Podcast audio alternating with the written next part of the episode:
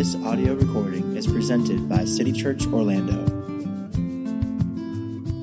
Happy Mother's Day. nice. Thanks, Jesus.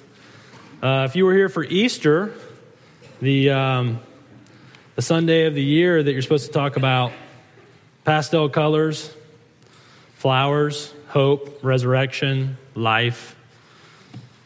We, uh, we came to this passage in Mark where we hear the story of John the Baptist who's beheaded by King Herod. And we've just been kind of going through this book of Mark together as, as a body for I don't know how long now, probably seven, eight months. And so when Easter came along, instead of talking about that once a year hopeful resurrection story, which we actually did talk about, the text was about this man named Herod who did not want to kill John the Baptist, but was painted into a corner by his own addictions and slaveries, his addictions to partying and drinking and his sexual deviant addictions. And uh, his greatest addiction of all, what painted him into the corner and caused him to kill his friend, was his desire to be approved of by the elites of his city. And then today, we mosey on along Hopefully, God didn't send too many people away with that sermon. And uh, we get to Mother's Day. We find a woman in intense pain. We find a woman who comes to Jesus, and it says in the text and in Matthew 15, Matthew's parallel account to this, we find out that she is constantly and incessantly and rudely begging Jesus to do something about her little daughter. We don't know exactly how this possession by the demon is manifesting itself in this little girl, but we know this from Mark chapter 9, a story we'll come to in a couple months, hopefully on Father's Day. We'll hear about a little boy that's being demonized by Satan. And it says very clearly the demon's desire is to destroy him. It is to cast him physically into water and fire and try and bring an end to his life. And you can only imagine moms of little toddlers how difficult it already is to keep a two or three year old safe. And then you just add on to that Satan's personal attack on your child and his desire to destroy them. And so this woman, in incredible pain, comes up to Jesus. And Jesus, if you missed it, called her a dog. Or maybe he didn't call her a dog, but he at least told a metaphor in which she could understand that he was insinuating that she is a dog. He's saying, My word, me, my story, my message is the bread, I'm the meal. This is a theme that's been going through the Gospel of Mark. And he says, Not only that, um, there are some children in the world that are going to eat first. He's talking about the nation of Israel, and we'll come back to that in a little bit. And he just says that you're a dog. And, and the hard part for me in this is the reality that if I were going to just make an outline of the quintessential mom, like if I was just going to say, this is what I think a great mom is and would be, I, I don't think I'd go anywhere but to this woman. I mean, she has absolutely no rights, no privileges. She should not be in the presence of Jesus. She should certainly not be entering into a house where a rabbi and his disciples are. And yet she will not be deterred. And so, one of the great things that it takes to be a mom is persistence, just not giving up when you want to give up all day long. And then the second thing I think that it takes to be a successful mom, if I were to just think through the scriptures, is the idea of prayer that moms, the most persistent thing you can do, the most important thing you can do, the most redemptive thing you can do, the most powerful thing you can do is pray for your children because you and I, we lose in our minds a lot of time the reality that the same Satan, the same devouring lion, the same one who has demons under his control. That one who wants to kill and destroy us also wants to kill and destroy our little ones. And so, the only way that we can really engage in spiritual warfare is to pray that the overcomer, that the champion, that the achiever, that the one who is destroyed so we don't have to be destroyed, the one who died so we don't have to die, the one who is the great I am, the one who lives forever, and those who are united to him by faith live forever as well. And so the great work of a mom is the work of prayer. It is, as we will see in this text, the constant begging, the constant suing of God to be gracious to her children because he said he would be. So, with that being said, not only is this woman in incredible pain, and not only is she exhibiting, even at the very first part of the story, what I would consider to be really strong.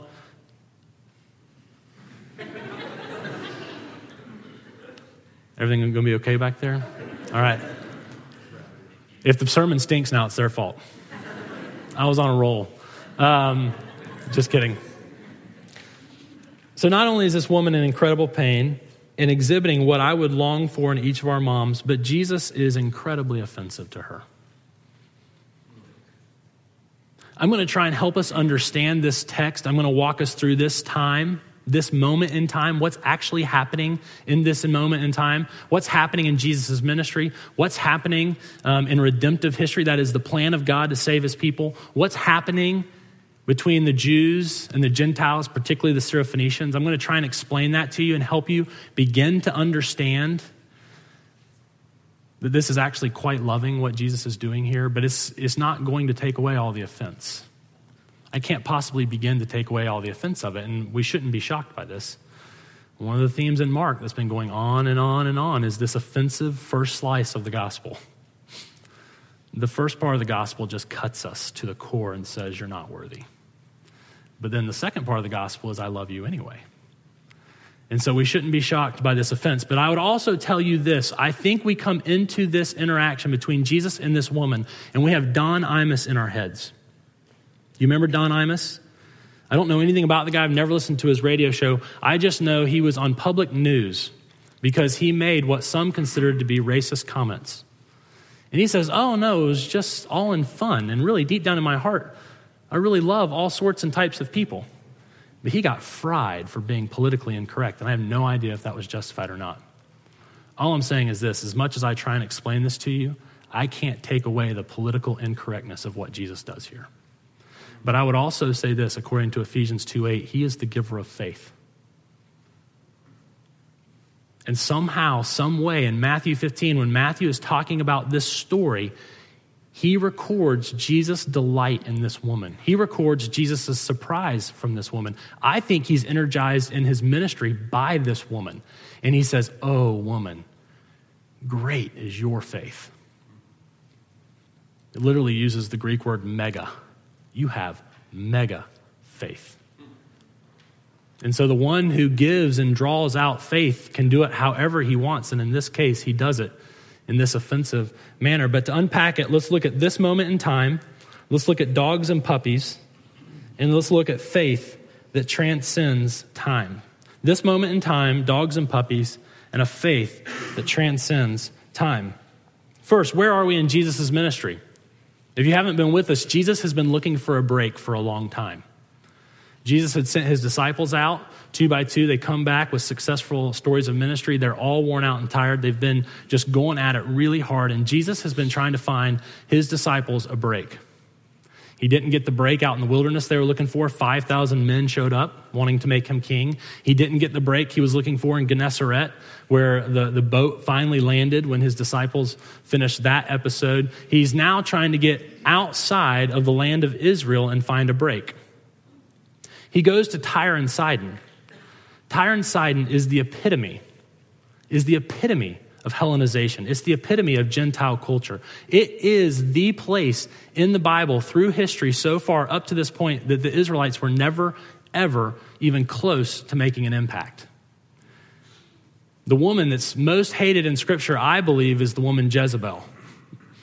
And she is from Tyre and Sidon. I mean, Tyre and Sidon is this place where no moral, traditional Jewish man or woman would go. It is the place of unclean dogs. And so Jesus, looking for a break, goes right up on into Tyre and Sidon, and he says, I don't want anybody to know I'm here. I want to go in a house. We need a break. I need to debrief with my 12. And then this woman shows up. So that's where Jesus is in his ministry. He's desperately desiring a break. This is where Jesus is in redemptive history. I can only just say this, I can't defend it. I can't articulate it uh, fully, and this might be somewhat offensive to some of you, but I'm just going to have to say it. This is how God has determined, has decided, this is how he has planned to save all peoples. He, he has a salvation and a redemption that's for every tribe and tongue and people group. He has a hope of reconciling the entire world to himself and his children that are in that world. But what he has said over and over in Scripture, from the Old Testament through his Gospels into the New Testament, particularly Acts and Romans, is this idea of I am going to save all of those people groups through the nation of Israel.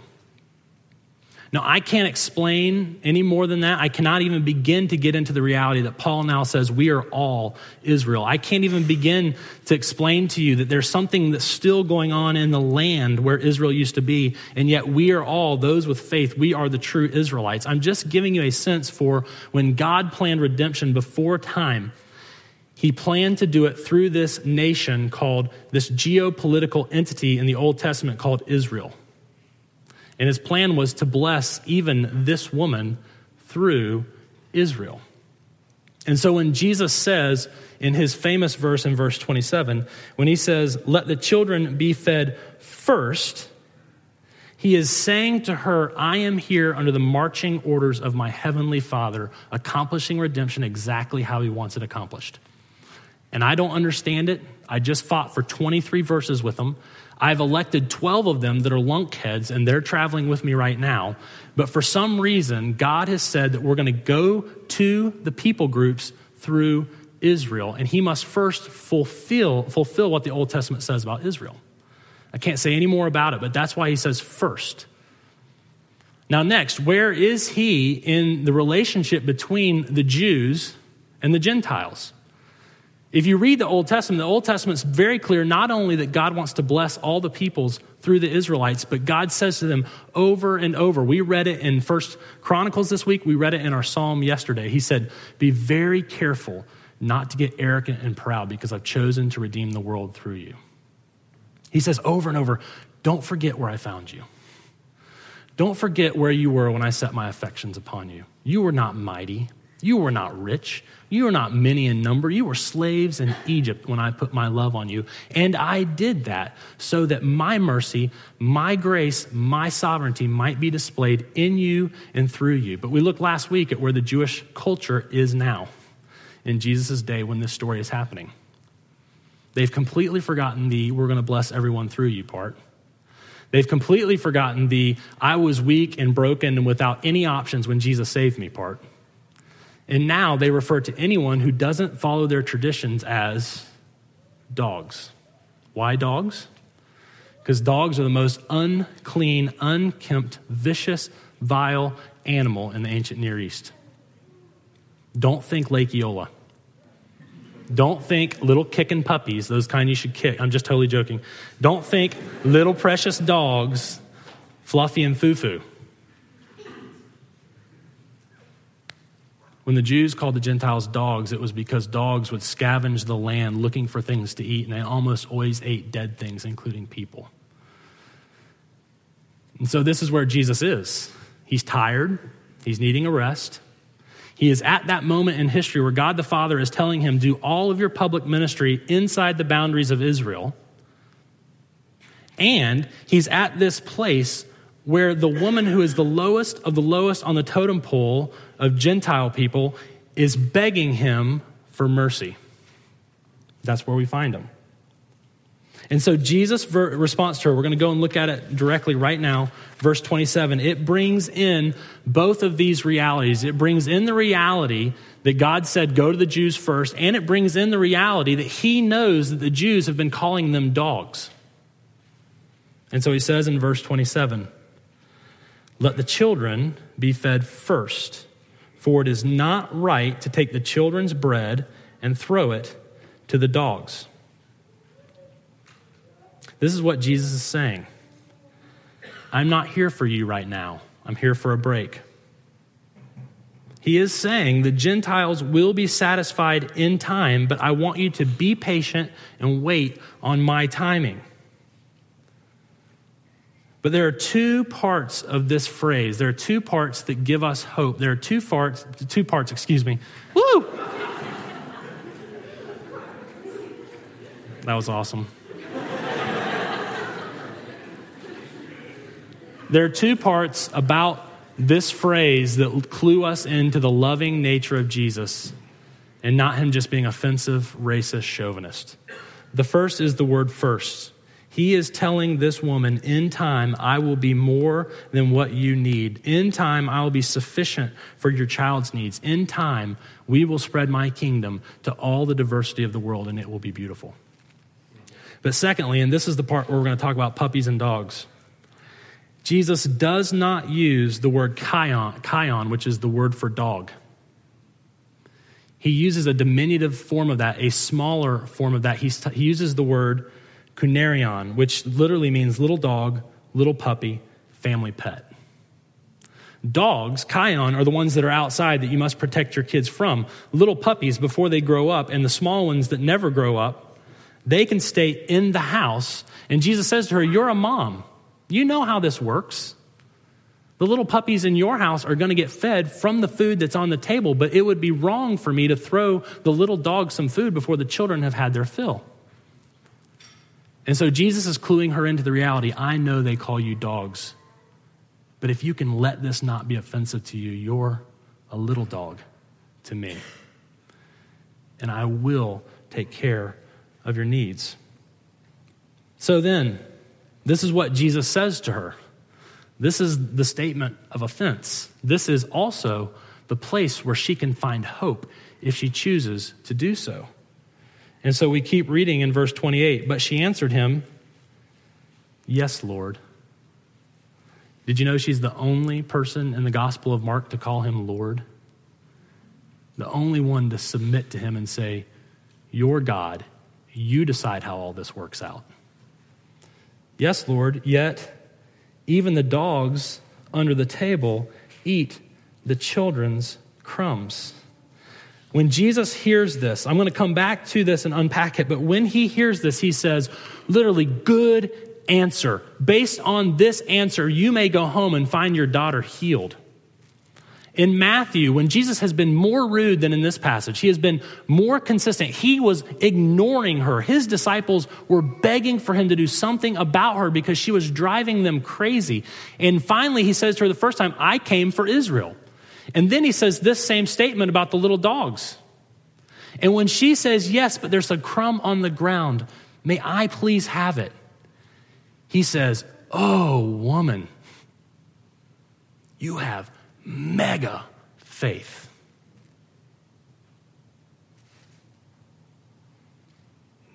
First, she is saying to Jesus, and yes, Lord, this is faith if you're trying to figure it out from a biblical perspective. She is saying, I have no rights in and of myself. I get it. I don't have the law. I live in the wrong part of town. I'm a woman. I have not been going and participating in Passover worship. I don't have any idea what's going on in the Torah. I just know I'm a dog. And yet, I have heard, chapter 3, verse 8, some people from my region that have found you and found that you will be merciful to people and that you will help people. I have absolutely no rights in myself. I have no cover letter. I have no credentials. I should not be approaching you. The only thing I have to bring to you is my desperate need. And ironically, in the gospel, this is exactly what qualifies her for her relationship with Jesus.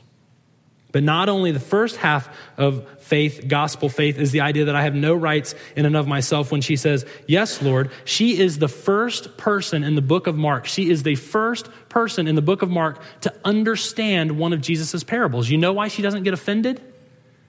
It's a parable. Up until this point, Jesus has been teaching in parables. And he's having to tell his disciples later what the parable meant because they couldn't get it. And this is the first person in Jesus' par- in Jesus' ministry who hears a parable, a metaphor, a simile, and she walks right into it. She claims her spot in it, which is the dog, and she says, But still, if we could take your story one line farther, when I feed my children and they're messy, crumbs do fall to the ground, and I do want the puppies to eat it right then. Could I please have a preview of what you're going to do for my people?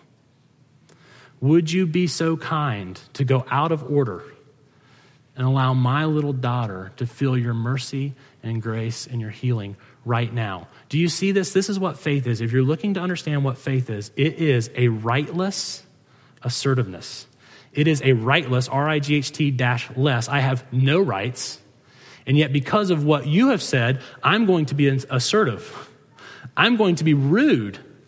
I'm going to storm the throne room of grace, not because I have any merit, but because you have all the merit. Not because I've done anything to earn credentials, but you have all the credentials. Not because I can say anything that keeps me in there, but you have said, come in and ask for whatever you want.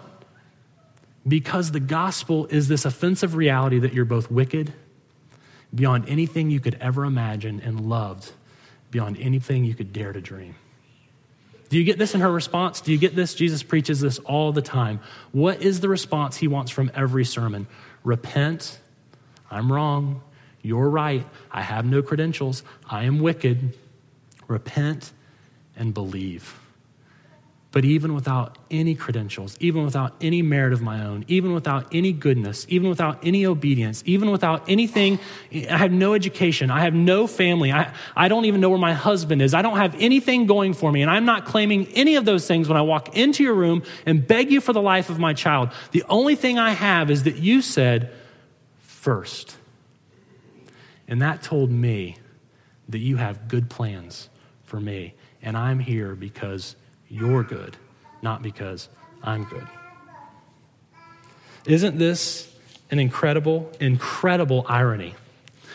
You and I, when I read that passage, all week long I was thinking, oh, this is the worst Mother's Day sermon ever. I cannot believe I've got this passage this week. Do you, do you see the unbelievable irony in this? This is a little crass, and I apologize for it. But I already said fart, and so we might as well keep going. Hey, have you seen that video on YouTube or on America's Funniest Video where the, the monkey is scratching his behind? And then, and then he smells it, puts it to his nose, and it knocks him off the log he's sitting on into the water. If I could get a picture in your minds of how the disciples are doing right now, that's kind of what I'd like you to see. If I could give you a picture of how I'm doing right now, kind of what I'd like you to see. Do you see the beauty of this woman? Do you see how gorgeous her faith is? Do you see that she says, I'm not going to get my back up when you say something offensive. I'm going to pursue you because you're so gracious? Do you see her saying, Yes, Lord, you're in charge. I'm not in charge. But you're so incredibly good, and that's why I'm here the ones with the thousands of years of history and promise of Jesus saying, We're going to bless everyone through you, have been fighting him from day one, and they are now plotting with the Herodians to kill him. His disciples, their hearts are hard and they don't yet understand. They don't remember all that he's done. They have watched him for seven and a half chapters do amazing gospel redemption, and yet they can't even begin to understand. And this woman has one offensive sentence, and her predisposition towards Jesus is so faithful. She says, Could I please have a crumb right now? And he says, I delight in you. You have mega faith. There's two ways for us to miss the gospel in closing. And moms, I want to particularly talk to you. There are two ways for us to miss the gospel. There are two ways for us to not storm the throne room of grace for our children in their desperate hour of need. These two ways are to be too proud. That is to say, the first half of the gospel offends us. And the other way is to be too despondent. That is, the second half of the gospel doesn't grip us. That one, we can have a superiority complex. I don't like what it says about who I am in my heart. Or we can have an inferiority complex. I can't believe that he would love me like a daughter like that. And what will begin to melt our hearts? What will begin to give us this sort of repentant faith? What will begin to push us towards Jesus saying, You're right, I'm wicked, but you're good. What will begin to do it? It will only be the cross of Christ. Do you understand where Jesus is going to go in a matter of months, if not weeks? He's going to go to that trash heap where the dogs are circling and looking for a dead body, and he's going to die on the cross for this woman and her little girl. The one who knew no sin will become sin so that she might become the righteousness of God. The one who is the eternal Son of God will become a dog so that she won't become a little puppy. She will become God's dear little girl. I guarantee you right now, these two are in heaven having a blast. The only thing that will begin to melt our hearts is the gospel because on the cross, right there, our wickedness is proclaimed. You're this bad. You're this evil. You're this broken. You're this wounded. You're so messed up. God had to climb on a tree to make it okay. But you're this deeply loved. This, you're this deeply wanted. This, you're this deeply enjoyed. These are the links I'll go to to get you because I love you. Moms, when we enter into prayer for our children, I beg of thee, do not say, I've obeyed. Do not say, I've achieved. Do not say, I've made good decisions in parenting this child. Do not say, I've prayed for years and years. Do not bring anything to the throne room of God in an effort to twist his arm. The only thing that twists God's arm is knowing believing, saying, and living out of the reality that we can't twist it. And he has said, that's when I'll twist my own arm, is when you enter in with this kind of faith. Let's pray. Lord Jesus, we thank you for this text. Lord, would you forgive us for our the way we bring into your word our presuppositions and our thoughts and our meager ideas. We thank you for your incredible grace. We thank you for your incredible goodness. We thank you for your promise. We thank you that you are saving us because you said you would, not because we deserve it, not because we're doing well, not because we're obeying, not because we're achieving, but you said so. And just like Isaiah the prophet, I sue you for this. I come into your courtroom and I sue you for your goodness, not because we deserve it, but because you have promised it. And I beg of you for each of our children that you would change their hearts. Would you please give them soft hearts? Would you please give them hearts that understand the gospel? Would you please give them the ability to understand how broken and how loved they are? Would you please cause them to live out of your love and goodness and out of your righteousness and your mercy and your forgiveness and your compassion? Please rescue the children represented by the moms in this room. In your name we pray. Amen.